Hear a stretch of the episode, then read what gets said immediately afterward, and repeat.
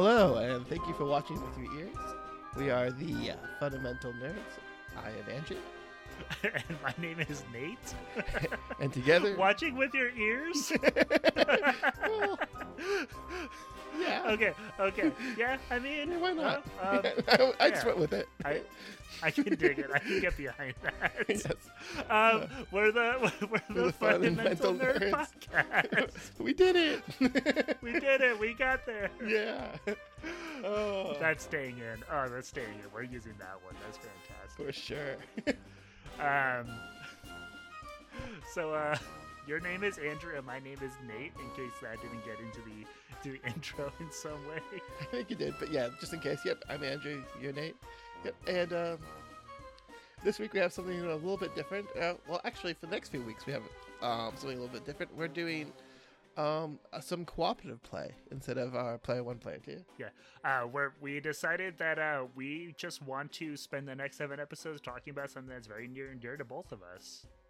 That's right. Harry Potter.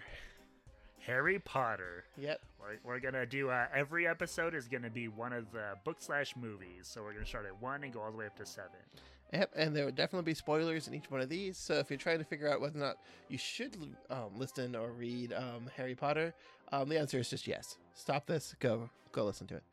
Yeah, uh, well, we're gonna have two weeks between each episode. Um, in my opinion, two weeks is enough time to read a Harry Potter book. They're pretty easy reads, in my opinion. Yep. Um, the movies are really fun to watch too. They're both kind of together but separate entities and things like that. So And if you can't tell, I'm a huge Audible fan. That's why I keep on saying here instead of read first. And um, yeah, it's another good way. Um, audiobooks is a great way to listen to um, Harry Potter. And if you're lucky enough to have the British version, you get Stephen Fry reading them to you. I uh, I have the American version, which is not being read by Stephen Fry. Um, I'm looking his name up. He has a fantastic voice. He does, Um, but his voice for Hermione cracks me up because the way he pronounced I- things. Alhamora. yeah. But I do Uh, like the American Dale voice a yeah. lot as well, and there's a bit of my childhood built into that voice as well. So, um, so yeah, I do like I do like the American voice, and I do love Stephen Fry. So listen to both. Yeah, yeah, Jim Dale is fantastic. I think he really nails that. He he does like this really funny voice for Snape where he talks a little bit like this. And that's just really good. Or like when Hermione talks, like, "Oh, Harry," It's good. has that little extended. E. Mm-hmm. Oh, and he has a very good Hagrid voice. Um, his voice for Hagrid is very good. Hello, Harry. I love Hagrid. Um, and yeah, it's interesting because he definitely has his own twists and personalities that's different from the movies. And so some people feel less energetic, but they feel more um, robust, and some um, characters feel um, more energetic. And it's just interesting the way he um, emphasizes their different styles and voices. He's just a very good voice actor. Yeah, so they're all very good in very wonderful ways. But um, yeah, so we're we're just gonna be dedicating basically the whole podcast is just gonna be um the book the first book we're gonna not really like separate the movie and the book we're just gonna gonna go back and forth on different topics that we enjoy about it So, so um, Harry Potter is one of those kind of books that you could kind of talk nonstop about, you know, every little detail like here and there, the movie, the books, and stuff. So um, I think we'll probably just start off with the very basics. Um, who's your favorite character? Um i guess before we get to who's your favorite character i do want to also say uh we're not going to be talking about anything on here that hasn't been talked about someplace else so don't expect any like brand new information you never thought about we're probably not going to be as insightful as some major critics out there and also this is going to be filled with spoilers lots and lots of spoilers Like, who is Nate's favorite character? And other major dun dun spoilers. dun No, um, all the spoilers. um, this actually, if if anyone knows me, they know for a fact that Neville Longbottom is my absolute like all time favorite Harry Potter character. Mhm. And the only secondary to him is a character that comes up later on in the books. His name's Tonks, but it's definitely Neville. Neville Longbottom is my absolute favorite. Neville is an interesting character, and stepping away from um, just the first book, the whole parallel of Neville and Harry, and the fact that it could have been Neville, but Voldemort chose Mhm. Harry, is an interesting parallel um, throughout the whole story because he has an equally compelling story to Harry throughout Yes. the whole thing. and and you don't even learn that story until the I think it's Order of the Phoenix because the four is the Goblet of Yeah. Fire. So Yep, yeah, it's order. Yeah, it's Order of the Phoenix is where you learn just how depressing it must be to be Neville Longbottom. Yeah. But but that's for a future episode because we're going to be talking about these in a kind of a book by book by biweekly point. So um, um I'll just start out simple. Neville Longbottom is a fantastic character. I will always love a flawed character over a perfect character any day. And if you ever want to talk about a flawed character, Neville Longbottom literally ticks every single one of those. Your Mm. very first interaction with him is him being like, Grandma, I lost my toad again. And her just saying, How could you have just barely lost it? You already found it and now it's lost again. Yeah. It just Oh, makes for a good. really good, compelling story for him. Um, he he gets picked on all the time by Malfoy. Um, he gets picked on by his fellow classmates. Um, things like that. Um, but he has like even like in the first book, like at the second Quidditch match, he and Ron get into a fight with Neville Crabbe or with uh, Malfoy, Crabbe, and Goyle. Yep. Ron gives Malfoy a black eye, and Neville fought Crabbe and Goyle completely on his own. Yeah. Yeah. And uh, it just has like those wonderful little moments there. And then at the end, he um he stands up to Harry, Ron, and Hermione, and they curse him so he can't stop them. But he was literally about to fight them, and he got points for it. Like at the end of the movie for being Neville Longbottom. So Mhm. it's just fantastic to me. But uh, that that's pretty much Neville in a nutshell. He's a very compelling character. He totally is a Gryffindor. Don't let anyone tell you that he's not. He encompasses every aspect of being a Gryffindor, in my opinion. But, I think um, so too. Yeah. It proven in, Uh, in who- the last book as well. Oh, one thousand percent proven in the last book with uh, physical proof. In fact. Uh, but who's who's your favorite uh, character in the first book? And uh, um, like you, I have another character who comes up a little bit later on, who's um, who kind of almost ties um, Luna is kind of an amazing character. But in the That's, first that's book. That's that's house prejudice, though. So. yeah, yours isn't house prejudice at all. Um, No. um, my favorite character is Hermione. I love booky characters. I love the bookworms. Like in when I was watching Doctor Who as a kid, my favorite characters um were like Nyssa and Adric and those kind of really ha- smart characters. And um, Hermione is one of those characters, and I really like how she is super intelligent. She's trying to use her intelligence to make friends, and it's not working. And it's a really kind of compelling story of like kind of awkward. You know, I haven't had friends to how do I get friends, and then now I suddenly have Mhm. friends story arc that you get in this that is, I think, really important for kids of that age to read yeah. And understand that you know you can be friends with the nerd, you can be friends with the you know the jockey kids, you know, it, you just just be friends, and it's it's Yeah. great. Um, Hermione though is, sh I love her. I love her moments. I love how scary she can be when she's like super in the thing. And there's a couple times like Ron's like, I don't want to ever get mad at her mad at me ever. Yeah. Um, I mean, it's pro- it's proven in the third book why you should never pick a fight with her. So Yes, and So, um, yeah. And yeah, she is a she is a fantastic character, and um, yeah, I love her, just her development, her story, and everything about her. Um, Mhm. but yeah, we kind of alluded um to this when we were talking about our favorite characters. It's kind of hard not to. Um, Mhm. um, Nate, what's your favorite house, or what house are you? Uh, so yeah, so um, I am, I am pretty much a Hufflepuff. Some days I feel like I could be Gryffindor and things like that, but I feel like I'm mostly Hufflepuff. And um, my second house is uh supposedly um Slytherin. I can kind of see it. It's kind of been done by some tests and things like that, but I'm definitely Hufflepuff. Yeah. And and your house? Yeah, the tests I've done has always come up Ravenclaw. It's never come up anything but Ravenclaw, and so, and I can definitely see that. I like, uh, I I love everything about Ravenclaw. Um, and yeah, I think it also kind of reflects into our characters. Our characters are our favorite characters are both very much Gryffindors, but if they were another Uh-huh. house, what house would they be? Neville would probably be Hufflepuff, and I mean, Neville is also obsessed with plants. So. yeah, and that's who the um the leader of the the the house teacher is um Madam Sprouts, and then of course mine is um Hermione, who could also have been a Ravenclaw, and then our second favorite characters are a hundred percent our houses.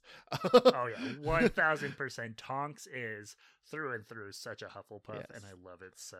and uh, Luna is just so weirdly awesome, and she is a great Ravenclaw, and it's it, it's um a strength of the character that uh, uh Ravenclaw would be so integral into the the Harry Potter gang and all the things. Yeah. I'm just saying, yeah, Ravenclaw showed up when it mattered. Yeah, I mean, you're not wrong, and her her dad played a, her dad played a big part in it all. Oh so yeah, her dad's great. Um, yeah, and yeah, the actor who played him was really good too. Um, but yeah, um, the that the sad part though is that Luna isn't in the first book, but that's one of the things that's really cool about the series is that they introduce you to in- really interesting characters as you go through, and there's always more to learn and explore as you go through the whole series. Yeah. Also, it is worth noting, uh, Luna wouldn't have been in the first book regardless because she was not the same grade as Harry. She's the same grade as Ginny. So Yep. yep. So Oh. there you go. Whabam. Well, bam. Um, but Ginny was in the first book. Um, she is that is true. She, she is, is at great. the platform. So, Yeah. um, of course, the first book, you know, takes us through the transformation of um Harry's story. We we start off with the world celebrating, and then we get um Harry in like the probably the worst living condition a wizard can be. Yes. Yeah, it's it's really sad, you know. Everyone always like harks to like the whole like he had to live in a broom closet underneath the uh the stairway, which is like kind of sad, but at the same time like he wasn't like stuck in there all the time and yeah, he Wait. didn't like He got a whole closet. Did he even have a door? No, just kidding. but yeah, But like um yeah, you know like as much as like his not to like put any like positivity behind what his aunt and uncle did to him or anything along those lines, they did take him to the zoo, which is pretty cool. they didn't want to take him to the zoo. The babysitter broke her leg, and they tried everything they could not to take him to the zoo. But yes, they did eventually take him to the zoo. Um, the thing about the Dursleys that I always thought was interesting was there's so much of their story that isn't told.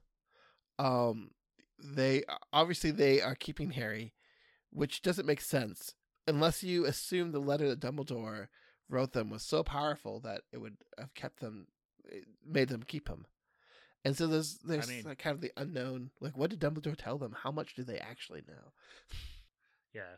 I mean, and there's also the aspect of, you know, like it is um his mom's sister and there is still that like as much as she hates like the wizarding world and she understands it exists, it still has that aspect of like blood is still there kind of thing going Yeah. on. So that's kind of like the under underlying part of it all, but Um, and of course, yeah, you have Dudley, who is the uh, incredibly spoiled stepbrother um, character slash cousin that actually, spoilers for our future things, has a kind of an interesting redemption story and kind Yeah. of becomes less of a bad person in the last books. And I kind of liked how they ended with um, Dudley in the in the last series. I was kind of surprised what that she did with him. So yeah, Um, it is also worth stating, like the actors and actress that they got to play them are so good at playing their roles Oh in the my God. movies.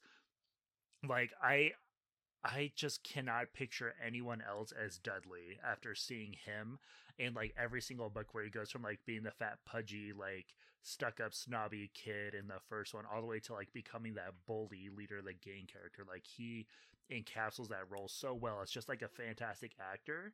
But outside of it, like he's such a wholesome human from everything I've heard. for Dudley, Yeah.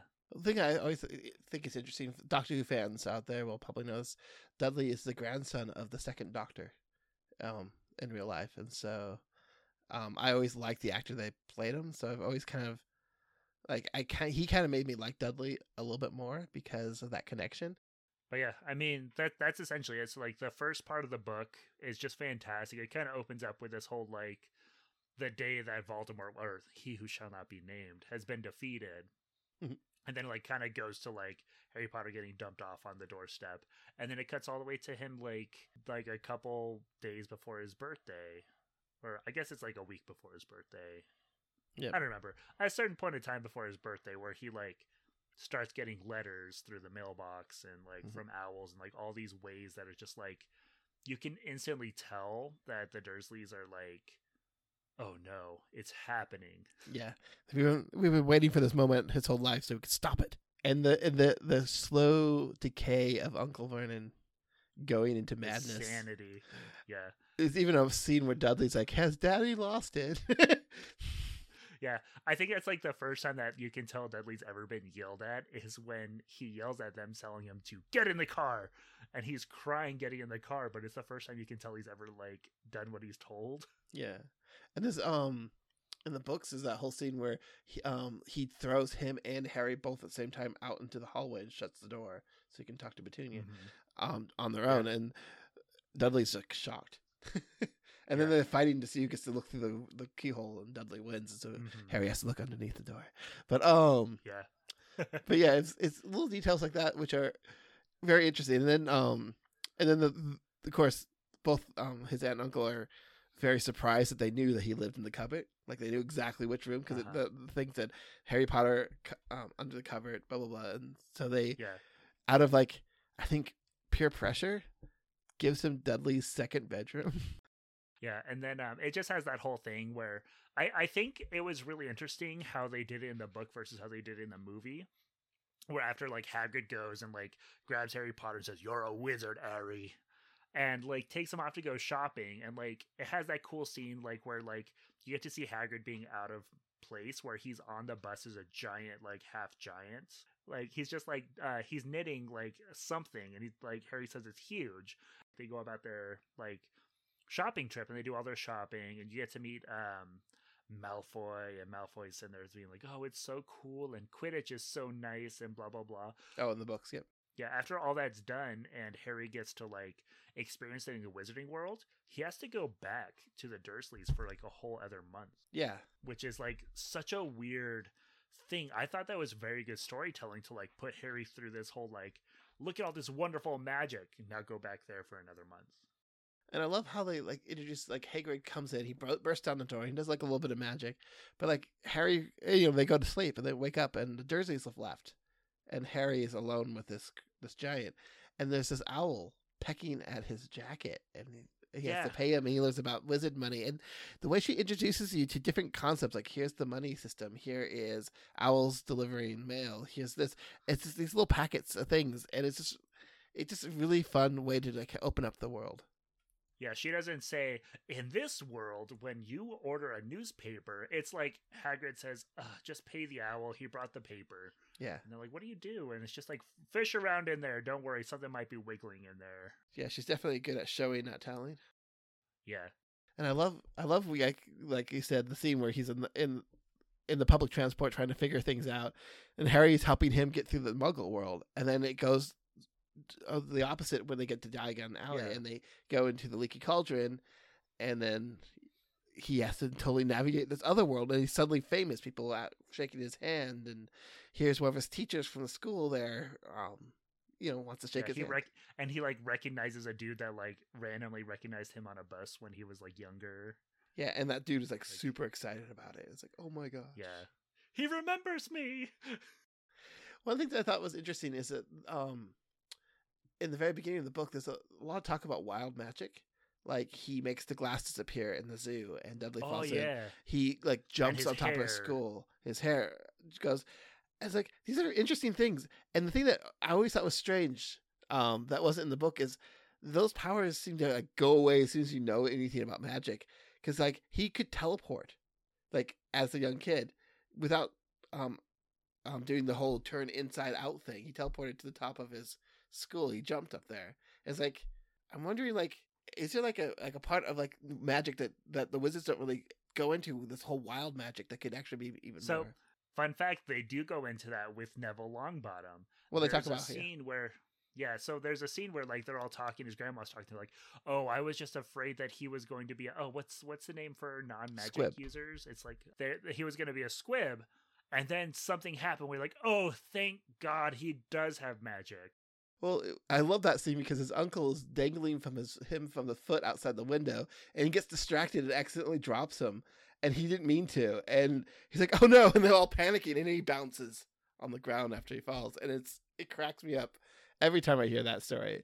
But um, but that whole wild Now, magic what, section, what what book is that in that's it's in the first book. is that in the first book Okay. Yeah, um, I when they're kind of talking about where they came from and the the first kind of like when they're kind of meeting, and um, he explains that to Ron and Harry, and um, but yeah, after the after you start learning at Hogwarts, I don't really they don't really have any random magic appear, which I always thought was kind of an interesting um, thing that they could have explored more in the books. That I think she didn't. I mean, I think there is kind of a little bit of that comes up. Like, I think the magic system is supposed to be like spontaneous in a way, but I think like having the wand and like understanding the power in your body kind of gives you better control over it. I also, yeah, I, also kind of think that maybe magic, if you don't use it, builds up and pours out when you're upset and angry. But I also think that that part is I think unexplained, but it's also why Voldemort is a strong wizard because he has more, I think, wild magic built in, so he's able to put more into his spells. And I think there's a little bit more of the um, understanding of magic that it's great because we talked about this earlier. Um, is that when you define your your magic too much, then you, you can't do crazy things with it. Like when um, oh, actually, that's future books. I'll get into the whole Ron, uh, Harry, and um, Voldemort interactions in the future books. But um, but there's some cool stuff. Um, I guess um, the other thing. So pretty much at this point, we've talked about like how he has to go back there. Um, the next really fun part is the first time he has to interact with wizards in a completely new way. So he basically asks his uncle if he can get a ride to the train station to get to school. And his uncle says, "Oh, sure." why not? Because we have to go and get this tail removed from your your cousin anyway. Yeah. Blah blah blah. So like they they basically they just drop him off and like laugh at him when they say like oh there's no nine and three quarters looks like you're out of luck and they just drive away laughing at mm-hmm. him, and like he has this moment where he's like oh no, what if this is all fake? Like what if this is just a huge prank by my uncle and stuff like that? Yeah. Um, and he gets to meet Ron and Ginny and Fred and George. Oh, that and... whole interaction with his that family, yeah. not knowing who he was, and then going back and forth, and you hear the conversation outside the train. It's just, it's classic. I love that that introduction of the. You get to feel how wholesome the dirt or the Weasleys are from that interaction. Yeah, yeah. That they um because they're not like oh, we're gonna go meet a rich famous person. They're just like oh hey that that was that was the Harry Potter. Like how about that? And like you can tell that Ron definitely chose to go sit there in the books because it was Harry, but he had also already met him. So he was also his first like wizard friend that's not his brother's. So. Also, he also mentions that most of the other compartments were already full, and so. Mm-hmm. And the other thing that I love in the interaction is the twins, because the twins want to ask him if he remembers yes. about the the, the um the killing curse, and her his her mom, their mom forbade them from asking him right yes. then and there, and it was such a motherly thing that you mm-hmm. felt like this family knew each other forever, and it felt real. Yeah. yeah, and I can almost bet you that they probably had a similar conversation with Neville, uh, in regards to Neville, like off page and off screen, in some way, like do not ask Neville about his parents. Just do not do it. Yeah. And then um the Ron talking about and Harry overhearing the story, it was interesting because he reacted as if he overheard it and immediately explained that he doesn't remember anything. And without Ron even asking, because he knows that that's what he's thinking because of that conversation he heard earlier, and that was like uh-huh. just like another cool interaction um, on the bus, and yeah, and and again you get your you get your first and second introduction to Neville there, first directly through Neville saying he lost his toad, and then second from Hermione trying to help Neville find his toad. Yep, and you, you um, meet Hermione there as well. Is that her first appearance? I think so. Yeah, that's her first appearance. Yeah. Uh, right when he's uh, getting ready to turn um, Scabbers yellow. Yep. Turn this fat rat yellow, whatever the spell yeah. is. Sunshine daisies, butter mellow. Turn this big fat rat yellow. Yeah, that, I think that I think that's it. I yeah. that's it. Yep. You heard that from the definitive Harry Potter podcast. that is what it is. If it's not that in the books, well, the books are wrong. Well, the um, books are wrong. Yes. but she, she, um, I, I think it was really important. They actually took her line and made sure that it was in the book and in the movie. Was um, oh, you're doing some magic. Let's see it then. Like, there's just something about how she says that. It's just so powerful, and I just love it. And it speaks to a lot of her character because she is a Muggle born, so that could have mm-hmm. actually been her trying to see the first bit of magic, like outside mm-hmm. of like what she's seen in her own life, like somebody actually casting a spell, um, for the first yeah. time. So, because she doesn't correct him like right away. In the end, she's like, "I don't mm-hmm. think that's a real spell," but because she's been reading about it. She probably is like, well, that doesn't sound like any other spell I ever heard. Yeah, I've I didn't read that. And like in the movie, like she learns how to like turn like glass like fix Harry's glasses and stuff like that. But in the book, like I think that's really her first interaction with like a wizard casting spells. Yeah. Like actually casting. Because like I'm sure she had something similar to uh, Harry's situation with like doing things that she didn't mean to control. And I wish they would have kind of talked about that with her, but Yeah. And I also think that, that it was interesting because she kind of wanders up and down helping him find um, Neville find his toad. I had this feeling that she never really found a place to stay on the train. Like she w- didn't know where to sit, and so seeing somebody who needed help, she immediately latched onto it to feel like she was doing something instead of just wandering the hallways aimlessly, which is another like good mark on her character.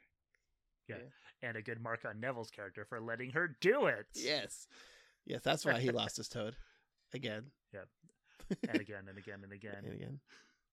Yep. Uh, and then, of course, next next cool thing that happens is we get to the castle. We get to see that because that's one of the things I always love with books and movies is Mhm. seeing things that you've only imagined, and seeing the Hogwarts Yes. castle for the first time, seeing the dining room With um, the music. yeah, and the stars above. Yeah. Hermione's like it's only bewitched to be this, you know, blah blah blah. You know, Yeah. I read it in Hogwarts I, history. I I read it in a Hogwarts history. Yes, I always I always thought the way she said that in the movie was just weird. Like they should have retaken it or something. yeah. Because she like totally stutters and messes up the line. Like, but they just kept it for some reason. So, You know, that could have been like the hundredth take, and like, "This is good enough." you know, well, we're just taking this one, and she like maybe she's just stumbling. She's like every time she said it, she'd get more tongue tied and laugh or something. But And also, you have to think about how many actual kids they had in that scene, and like Oh, hurting yeah. them and making sure that they did the right thing.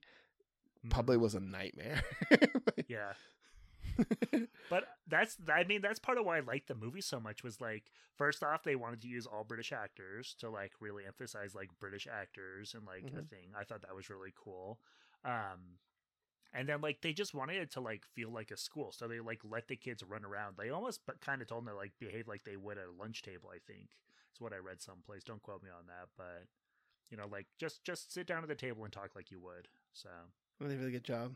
In the books, they have the um one of my favorite scenes. I don't think it was in the movie because you've seen the movie more recently than I have. Um, when Dumbledore says he wants to say a few words and just says four random words and says thank you. Yes. yeah, that's that's that's not in the movie, unfortunately. I wish it would have been. Ugh, it's But- just so good. That plays so much to his character. And Yeah. um, um, I'm just thinking about him with the first interaction with the mirror. Um, I picture myself with a pair of socks. Yes. Dumbledore is such an interesting character, but um, hmm one of the coolest parts and one of my, I think, the most iconic parts of the book is the sorting hat scene, Yes. where each of the kids get sorted into their houses and what that is like. Like, of course, Malfoy gets it for like two seconds, like Slytherin, but yeah, Yeah. Well, I um I also love that um in the book the um Ron's brothers all bully him. They don't tell him how the sorting hat works. yeah, So he goes out to a completely terrified of the process. it's like it really hurts. Yeah. I did Oh yeah, that's right. hats. Yeah. and yeah, the Um, whole mystery of what's going to go on, and you could tell that that's probably a school tradition. Like none of Uh-huh. those first years knew how the sorting happens and how it works, and then Yep. then they Got to did. keep it a secret. Yeah. Yeah. But yeah, you know, the twins knew what they were ta- doing when they told them it would hurt. Yeah. Oh yeah. But yeah, But, um, and then um, you get the, the every year the hat sings a new song, which I always thought was just so endearing to me Yeah. about the whole concept. So and then you have the student songs who's singing the house songs, and they get to choose their own tune. And the Weasley Mhm. twins sing a dirge. Yep. Um, that was that was fun. that's that's fantastic. I love that.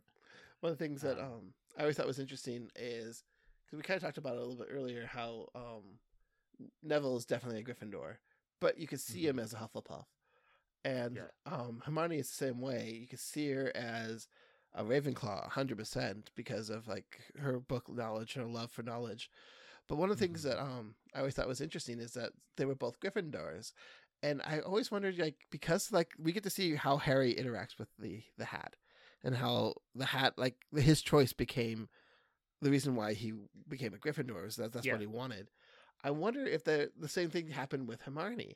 Um, and I Mhm. think that she definitely is a Gryffindor. I think um, everybody Yes. is who they um who they are, but she definitely embodies what we know about Ravenclaw in the books, and so it's, it was an interesting it's interesting that she was Gryffindor, but then again, Gryffindor she would have to be Gryffindor for the story reasons. So yeah, I, I would love to have actually known that real conversation between her and the Hat. I think my my main reason to keep her in Gryffindor beyond that is um Ravenclaw are very um self secluded as far as like their research goes, so they want to do their things like one on like on their own. When you kind of break down like how the Ravenclaw does it, it's just like study, study, study, and like don't don't interrupt me while I'm studying.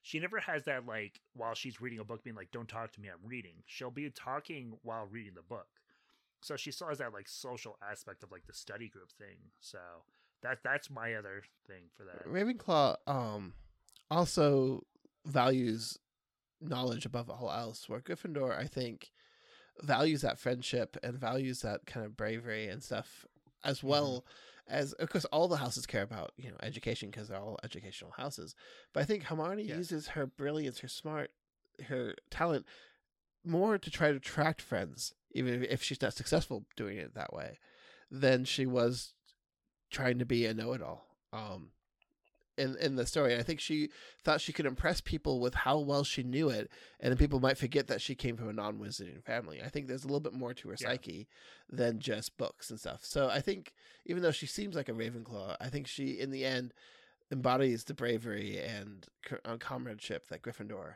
um, prizes. Yeah, yeah, because like even if you want to break that down, like um, Cedric Diggory, um, he's he's super Gryffindor when you like really look at him, mm-hmm. but he's like the Hufflepuff because he's super nice to everyone. Like when everyone's, I guess, is jumping forward again. We're going to go forward a book, but kind of like explain this better. Um, when everyone's bullying and being mean to Harry Potter and has those like Potter sucks buttons or what what does it say? Uh, like we'll get Potter, better. We'll get more into it yeah, when we get but, to the books. But yeah, yeah. But um, he's like genuinely comes up to Harry. He's like, "Hey, how are you doing?" Like he's like genuinely like a nice person. He's so. not even wearing the badge. He's just told his friends not to wear yeah. it. Um, exactly. Yeah. And one of the things I think is also hard when you have these kind of ideal aspects of a house is when you have three main characters that you're trying to write a book around. At one point, they're going to embody pretty much all of the aspects of that because they're going to be a well-rounded person and, and a well-rounded character, and you'll have those kind of moments where yeah, those things happen, um, and you kind of do understand. Um, so I just like randomly saw because uh, I have Harry Potter in Google, and I just randomly saw this person's Photoshop of Harry as a uh, as a Slytherin with Hermione with a kind of like a weird, um, straight, unmessy cut, being kind of mean um, Slytherin next to him. like that's just weird. yeah. so I wasn't ready. Yeah, um, yeah. So that that's the other thing too. So like, um, I I always felt like everyone had their primary house and their secondary house. So like my primary house is Hufflepuff, and my secondary house is like Slytherin because like I do have some of those like be cunning, be like you know like involved kind of like aspects of being a Slytherin. And I definitely feel like you have that like secondary Gryffindor, which is still like the be a team player, like everyone's your friend, like everything's fine kind of thing. So I, I just find that all very fascinating. But well, going yeah. through the Gryffindor stuff, um, the person that I always thought embodied Gryffindor a lot, at least in the books, in my mind, was um, Wood. You only see yes. him a, a, little bit in the movies, but his speeches and the way he talks and interacts with things, this was his quintessential his losing Gryffindor. face. Yes, like man, when he loses and he's trying to drown himself, it's like in the third book, I think. he's trying to drown himself looking up in the rain. yeah. Uh, yeah. Um, yeah. But um yeah, so basically the sorting ceremony is just fantastic. I like all that. Um they get to have like a big feast and they they talk about all these british foods that just do not sound good to me like kidney pie and like stuff like that where i just don't want to try it but they talk about something i've always wanted to figure out how to make is pumpkin juice oh mm. i want pumpkin juice so bad like i've had butterbeer i've had i've had so many things but i'm just how would pumpkin juice work I don't know. It's interesting. Um, pumpkin pie is quite good. Maybe it's like a liquid pumpkin yeah. pie. Um, I know. Um, the coffee drinkers in my house are very big fans of the pumpkin spice uh, creamer. Yep, that's that's yeah. I'm a huge uh, pumpkin spice person. I have a bottle of like I don't remember what brand it is, but it's it's literally pumpkin spice, and I put it in my cold brew every morning. But um, like I just can't picture that in like a juice form, like a juiced pumpkin. You know, like orange juice, pumpkin juice. Like how do you make that? Well, butterbeer isn't really a beer. No, no. Well, it It's technically kind it of has some, like, creamy and like buttery Yeah. and stuff. So maybe Yeah. maybe like your pumpkin creamer is what pumpkin juice is. Yeah. If they call pumpkin juice. no, but but like. Huh? im- I think of butterbeer. I think of like root beer and like cream soda and stuff like that. When I think of pumpkin juice, like I want like apple juice, but like pumpkin flavored. So they talked about that a lot in this. Like every time I like read the books, I'm like, oh, pumpkin juice. I'm gonna figure this out. Yeah. And then of course there is the peppermint. Was it peppermint twirls or something that like it's like a candy that's in the thing that it was oddly placed, and you know later on you that that's just something that Dumbledore added because he likes like random sweets. Um, Yeah, yeah. They have like uh, licorice ones. Um, the Betty's uh, or not Betty's. Um, every flavored beans. Um, Betty Bob. uh, Bertie Bott's. Bertie Bott's, yeah. Every flavored beans, uh, wizard caps, uh, chocolate frogs.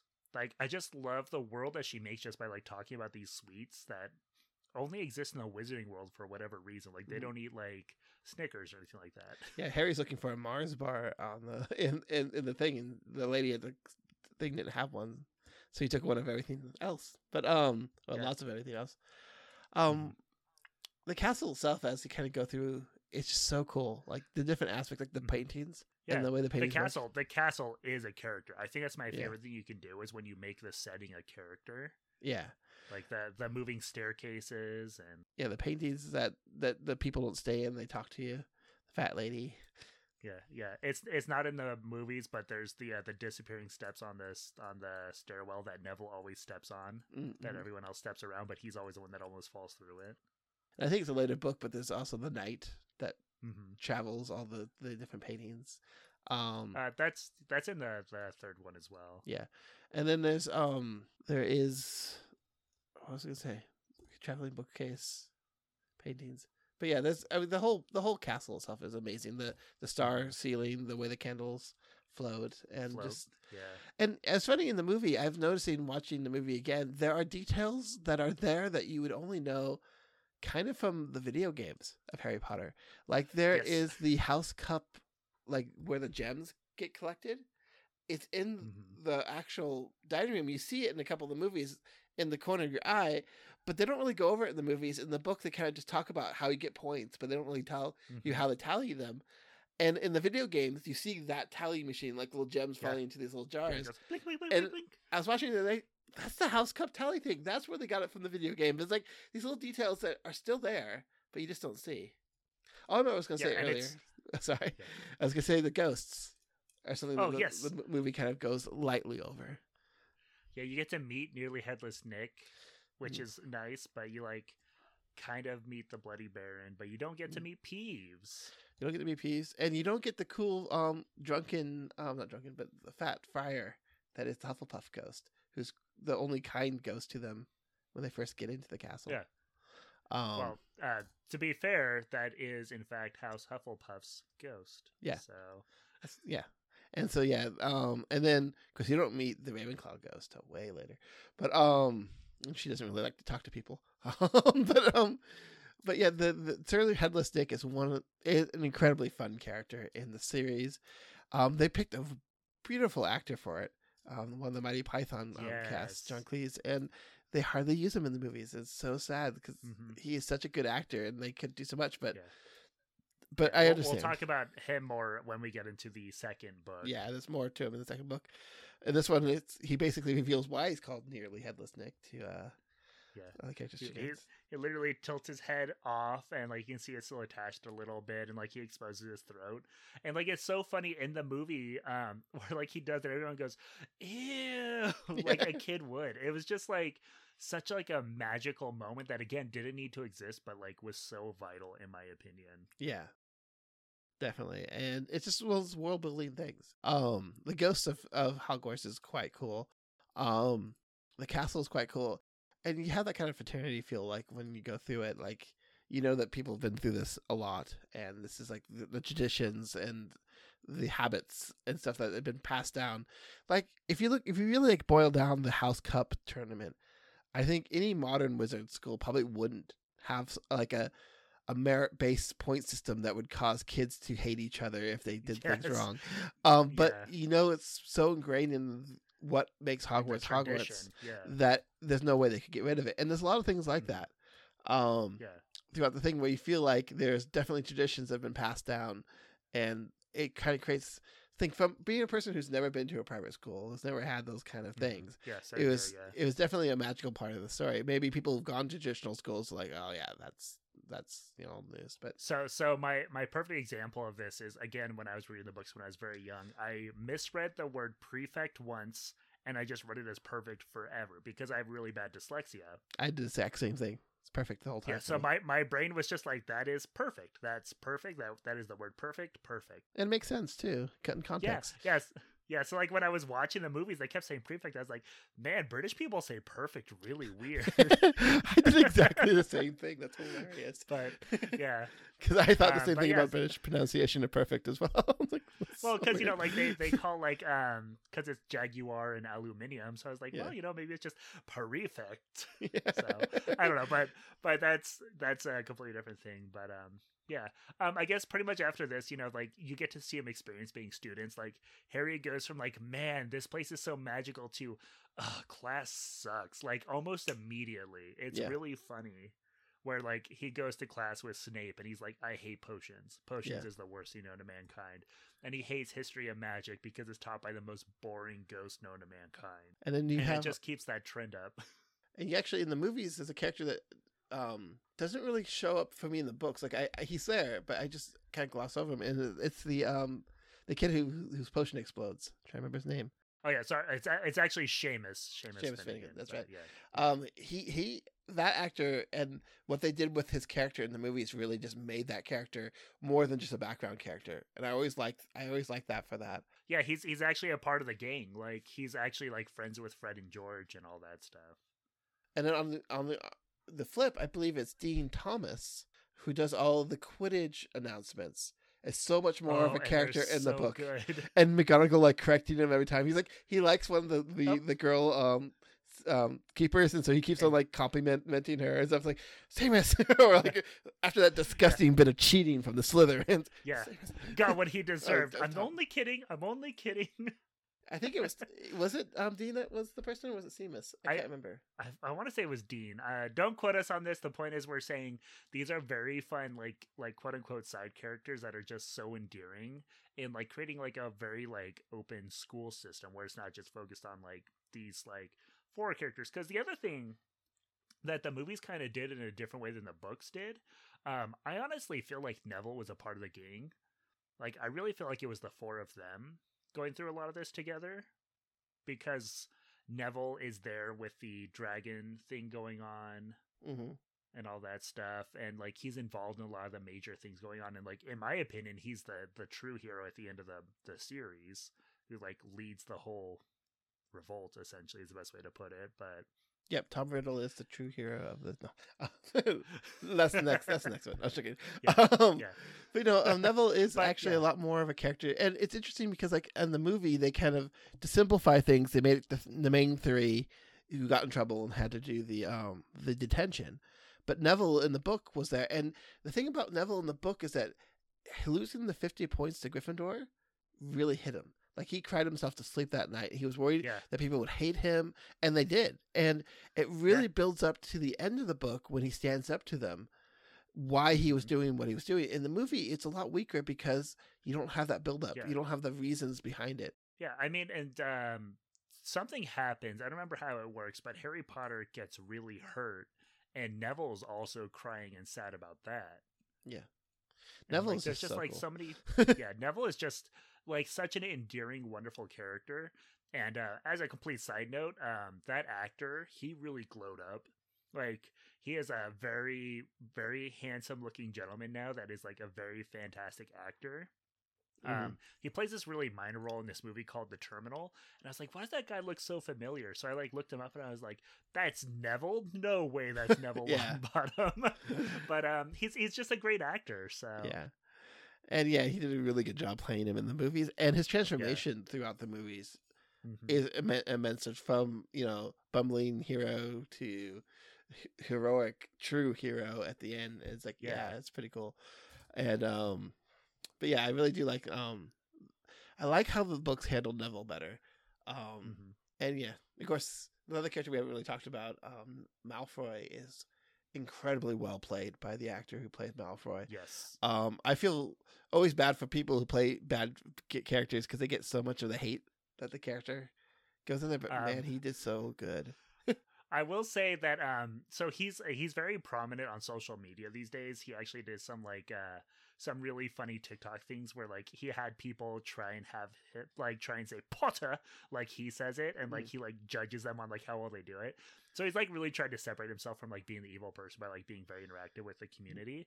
But beyond that, every interaction I've ever heard is he loves Harry Potter fans. Like every time Mhm. people come up and like ask him for his autograph, he'll say, "Oh yeah, absolutely. Like tell me what was your favorite scene? Like what did you like? Like why did you hate Neville so much?" Like like stupid stupid little things like that and he'll be like like I've just heard that he's just like, "Why do you hate Harry Potter like I do?" like just funny little things like that, but um Yeah, the actor is in um a season of The Flash, and it was mhm. incredibly like hard for me sometimes to separate him from that character because he's Yeah. so, all those all those guys are those characters. Even like watching like um Potter.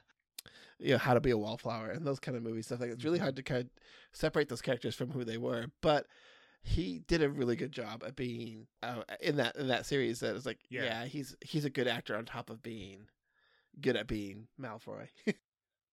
but yeah, yeah, I, I absolutely agree. Um, so I guess um, so basically we have that whole interaction where they start going to classes and like Mhm. you can definitely tell Harry Potter's like, oh, this is cool, it's magic, but it's also school, so this kind of sucks. You know, he tries not to do the studying part and more like the being fun and being away from like the Dursleys aspect of it all. Um, but yet, like the first sign of him being like a true hero is uh, during the flight class Mhm. uh, basically where like all the first years are going to get like official training on how to fly on a broom.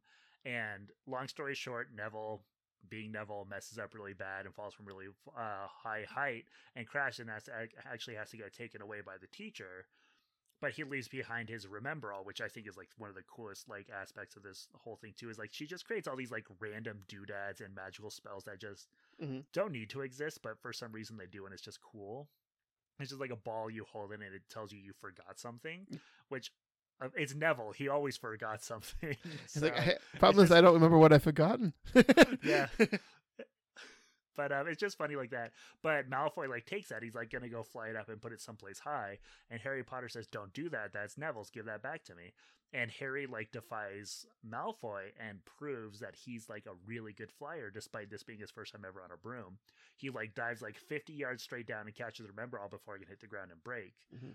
And it just like shows off like Harry Potter's like this this hero that will stand up to like a quote unquote villain. The one that that that scene in the movie is the most irritating part of the whole movie series for me.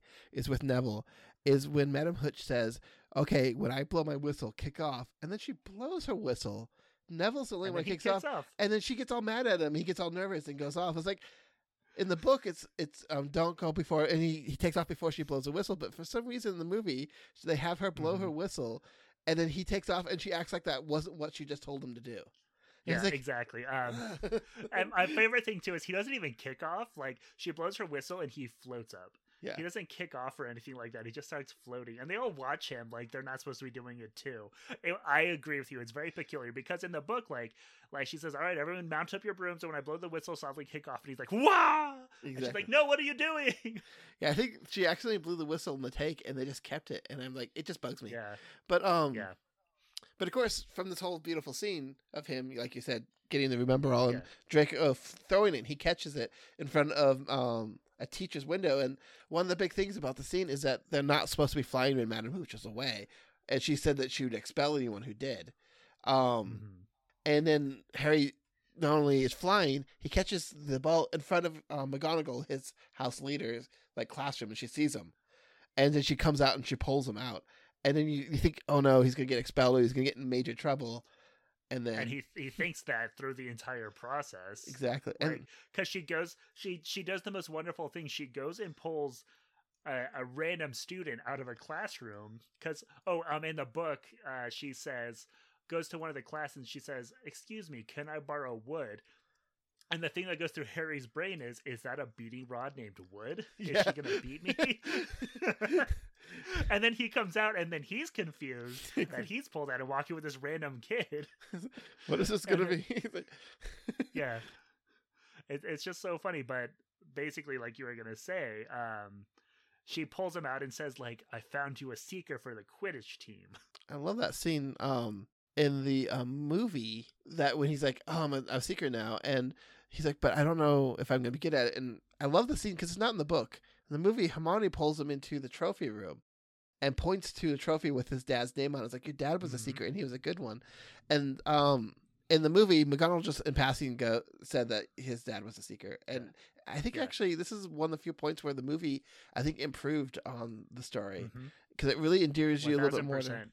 to Hermione at this time when she's not really endeared yet, and it really kind of builds that you get to see that trophy uh, with his Yeah. dad's name on it, which is just cool. hmm Yeah. So like you get like the flash forward where he goes through like his training montage and like Wood is super impressed with just how good of a flyer he is and all Yeah. that stuff. And um, they have their first Quidditch game and you know like despite the odds of like basically there's like a spell cast on him and Hermione run like sneak in and like save the day. Um, he like catches the snitch against all odds by like catching in his mouth and all the Slytherin players are like calling foul because you're supposed to catch it and there's nothing says you can't use your mouth has that whole thing going Yep, and yeah, and he wins the first Quidditch game, and yeah, it's just really cool, and it's a very important moment in like the Harry's character development because all the way up Mhm. to that point, he's doubting whether or not he even belongs here. He's not good enough to be a wizard.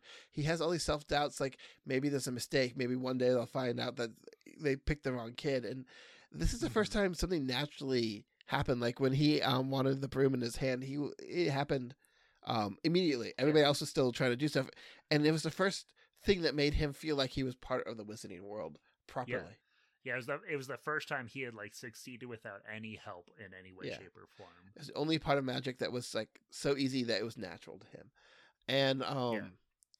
And yeah, it was definitely a huge turning point in his um, story. And Quidditch itself is an amazingly fun thing. That's a whole episode there. We could probably talk about Quidditch, but it's another world building thing that feels real. And I do, I, I do really enjoy like for part being not necessarily a main focus of the stories. Quidditch was always a really fun part of the book that I was excited about. Um, like Mhm. theoretically, you could take Quidditch completely out of the of the books, and apart from one very cool scene at the end of the Of the last book, um, there isn't really much that ties into the story that is important. Mhm. But it is Yeah. such a fun and really interesting part of the books that I always enjoyed the Quidditch scenes, and I was always sad. Like I think the fourth book, they kind of replaced the Quidditch with um with a with a tri wizard Tri Wizard, and I was like, okay, I get that. Yeah, you can't do both, but I, miss my Quidditch games. Um, so I liked Quidditch so much that um, the next year after I read the first two Harry Potter books and the third one came out at the Scholastic Fair, they also had a little itty bitty teeny weeny little book that was called Quidditch Through the Ages. Yep, I remember that book. And man, I bought that so fast. I thought it was the coolest thing in the world. I um So. um yeah, I actually went on because we my brother and I were just when I was getting into this, um, we just started getting into Photoshop and InDesign, and I actually created a very rudimental, basic card game for Quidditch, where um it had a really cool mechanic. I remember like really like the mechanic where Wait, wait, wait. Are you are you telling me that you designed a board game? Yeah, it was a CCG before the Harry Potter card game came out. And when the card game came out, I was so bummed. But um, I did one. I was just focusing on Quidditch, and I my favorite mechanic was the Golden Snitch. Is a card in your Mhm. opponent's deck. Both of you have one, and what you have to do is you have to cut directly to it in the deck. So the, the more you play, the less cards there are, the more chances you are to cut it. And then you have other cards that will let you like look at the card above and below, or so and make it widen the net as you go through, and you can Mhm. play them and do stuff, and you can find the snitch as you go through, as you're trying to get quaffles and kind of get other points. And so I had this really fun card game, and then the, the actual CCG came out, and then they made a Quidditch game, and it was like, ah, there's so many cool things you could have done with this. I was so bummed, but um, but yeah, They- that was the early the early Harry Potter board games were not designed well. I had the uh, I had the Sorcerer's Stone board game where you went through like the final trials at the end of the first book. Mm-mm. They were not good. It sucked. oh yeah, I think I had that too. Now I'm thinking Yeah. about it, I think I played it once and never played it again. But yeah, Quidditch was Yeah. something that's really caught my imagination. I love the old, um, was it Super Nintendo? No, 64 Quidditch game where you could play as Um, all the characters and stuff, and you had to Yeah. do team. I, I had the I had the Game Boy Advance version. Oh, that's what I had. That one was really Game fun. Boy Advance, yeah. And I Yeah. always, I always made a point to get enough quaffle wins that the snitch, even though I did try to get the snitch as well, didn't matter for me winning. I always felt like the quaffle like gets outshined by the um, the snitch too much, and I wanted to make sure that Mhm. grabbing the snitch was like I got like more on top of what I did, but I was gonna win because Yeah. of quaffle wins. Yeah. Yeah. Um, so I guess at this point the show's getting a little long, but uh, we'll just kind of go through this really quick. Um, so Well, we pretty much said most of everything, right? no, we haven't gotten to Norbert yet. No, we haven't done Norbert, uh, and we haven't done. the yeah, so we haven't talked story. about Norbert. We haven't done the actual story, which you know what? If you want the real story, just read the book. We're just talking about things we like. Yeah. But but like Norbert, man, ah, Norbert is such a fun thing. That's just like they cut almost all of the wonderful Norbert parts out of the movie. Mhm. Like Ron getting bit by Norbert and then being worried that he's gonna lose his arm and he's Mm. gonna die. And the fact that um, Um, because of that it was Neville that went into the forest for detention, not Mhm. him. Building Neville's character up, like we talked about earlier, um, was a huge character development part for the, the, the characters that um you just completely missed there. And it's also other big parts that we haven't really talked about, like the invisibility cloak, the Christmas Mhm. um scene, and then the, the mirror. Yeah. Oh, the the Christmas scene. I do want to talk about that. Like my favorite Hagrid moment is in that scene where Hagrid gets really drunk at the Christmas dinner and he kisses Prof- uh, Professor McGonagall on her cheek and she blushes and that's the first time you've ever seen like Professor McGonagall like blush or like giggle in Yeah. any way, shape, or form in the books. Because other than that, she's usually just stern. But yeah, um, there's just so much to the story, and this you can see why we want to break this down to like one story per book. The problem with the first book, and it's always going to be the problem with the first book, is that we're also talking about everything that is Harry Potter, like coming Yeah. into it, and so there's all these little aspects like Quidditch, and all these other things that will kind of outshine Wizard's chess. the chess. Oh, and then like like my favorite scene with um Hermione in the end was the whole Devil Snare scene. It's like, you're a witch, aren't you? Yeah, there's some really great moments. And then, uh, they, of course, everyone always complains about the end where basically Slytherin won because Slytherin like got all the points, and then uh, Dumbledore just goes, "No, actually, Yeah. I I make the rules here." and um, I guess that scene's really important to talk about because, like, you know, like at the end, like Slytherin's winning by a lot, and they reward all these points to Gryffindor, so they're just like five or like some points shy of like beating Slytherin. And then they go, and for Neville for standing up to your friends because it's the right thing to do, even if it's not your favorite thing to do, or like however he says it, he gives Mm. them points just because Neville like literally tried to fist fight Harry Potter and Ron and Hermione to get them to stop trying to leave. Yeah. Because they were like, stop losing points. Yes, Neville Ne- Neville's pity points at the end. Um, Yeah. but yeah, and he won the he he helped win the cup, and it was um definitely a great scene. And there's so many good parts of the books that we just haven't had time to go over. Um, but Yeah. you know, it's read not, the books. Just read them. and yeah, oh my god, it's just so many so many things to talk about. Fluffy, we didn't even Yeah. talk about Fluffy. Oh, Um, Fluffy. We didn't talk about her, him at all, but you know, Fluffy's wonderful. Fluffy's wonderful, and basically Harry Potter, the introduction of why we love Harry Potter. Why we love Harry Potter and also book one because let's be real, book one is also like the lightest of the books where it's like you get to Mm. see a kid go off to school and experience being in school and then fight like a super awesome, powerful entity. Yeah. And then like live to tell the tale. And one of the funny things is that we talk about this and we hardly talked about at all magic, like spells, Yes. like in general. It's all about like the world building because that's what the first Yeah. book is really doing. Is it's- it's really introducing you to all the aspects of the world and all these Yeah. characters who are just going to, um, just become even cooler and better as the stories progress. Yeah. Like and it's funny too cuz like even not even talking about Harry Potter's like magic system at all. As a kid growing up, I played a lot of like Final Fantasy, so like in my brain magic was always just like I cast fire, I cast ice, like like very like cut and dry like I cast cure. But when you look at like the Harry Potter setting, it's just like I made a feather float Yeah. and that's way cooler than casting a fireball.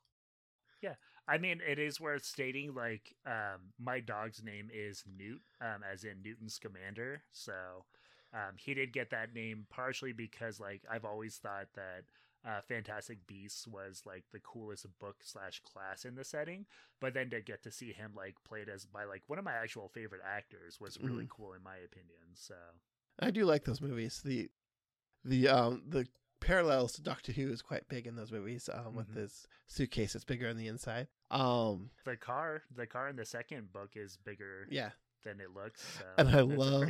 We'll talk about this again in the probably in the second book, but I love how the mom doesn't realize that that's not a Muggle thing; that that's actually a spell. Yeah, She's like, these these Muggles are really good at making this really roomy in here. Like- yeah, like it doesn't look like it, but it's so good. oh, it cracked me up. It's like, oh, there's a little bit of uh, Mr. Weasley gaslighting, I think. Yeah. but yeah, this is so much, so many cool little details and stuff in the series. Um, that yeah, we'll probably go into more stuff um in the other books and probably be more on the plot on the other books because we we don't necessarily need to talk about why we love Quidditch so much and stuff like that. But, But- we probably will. Will we be on the plot? Will we be on the plot? No. Where, where's my Harry Potter RPG? I want to become a student.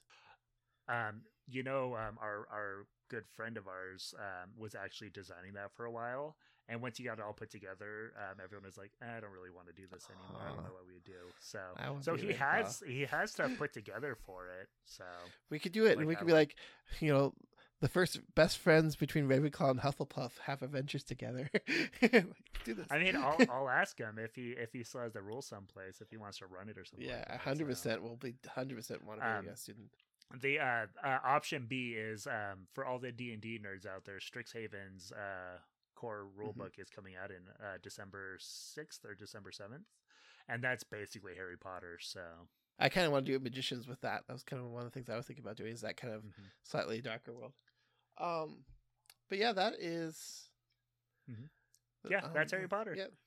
Um, did you have anything you want to talk to uh, about outside the world of Harry Potter or connected to the world of Harry Potter that isn't the Uh, first book? Well, as uh, first as my non-related to Harry Potter thing, um, I did pick up Metroid Dread. Finally, I was kind Ooh. of in this spot where I didn't want to spend the money on video games because I have a lot that I haven't played yet. But um, I really like Metroid, and um, I was able to find the amiibos, which I, I collect. I don't know if I showed these to you yet, but Oh, that's cool. I was able to pick these up. So I've been playing that. It's probably my favorite Metroid game to come out so far, which is a, which is saying a lot because Fusion's my favorite. But um, but as far as like uh, related, this is also something that you're doing. Um, I bought a bunch of Harry Potter Lego sets. Uh, Mhm. my project is not nearly as big as yours is, but I've been putting those together. Do you want? Are you going to talk about your Lego yeah, project? uh, that is definitely something I want to talk about. Um, so uh, the latest Harry Potter um sets are these kind of cool interlocking module sets that create um rooms, individual rooms that are like little rectangular rooms. I don't know why I'm trying to pull one off the show because you can't see it. It's a podcast, but you can hear with your mouth.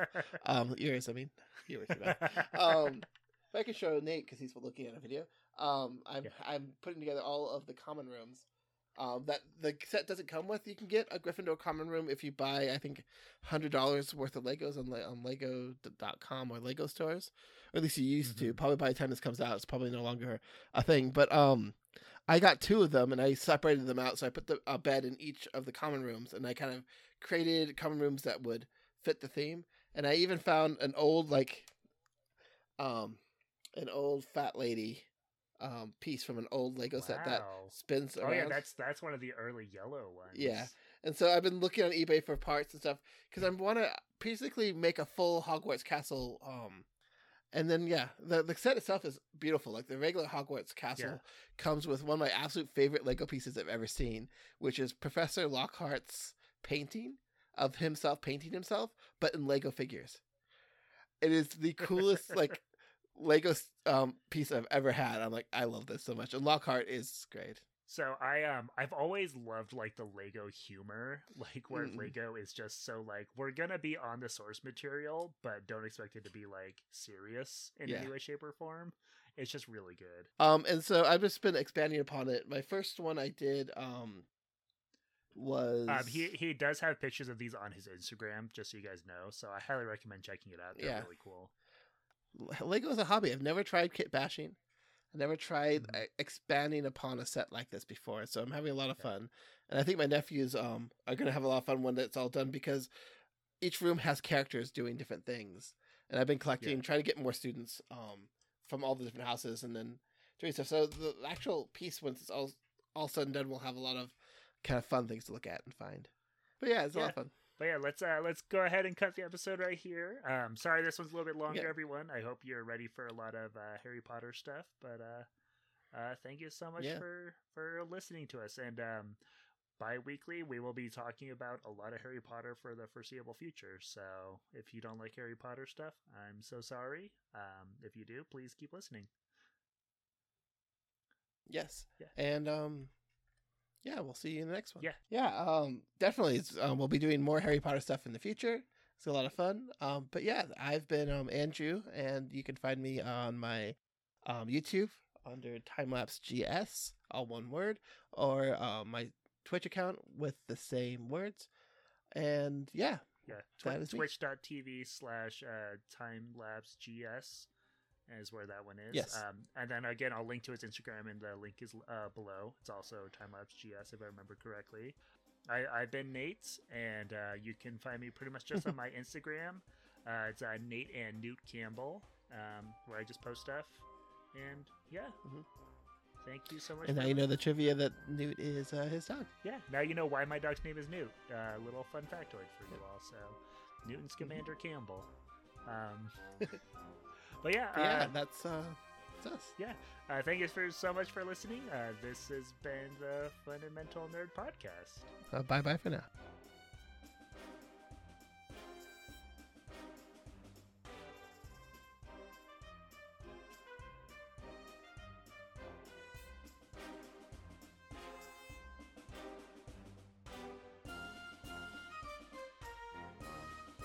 You so much for listening to our podcast.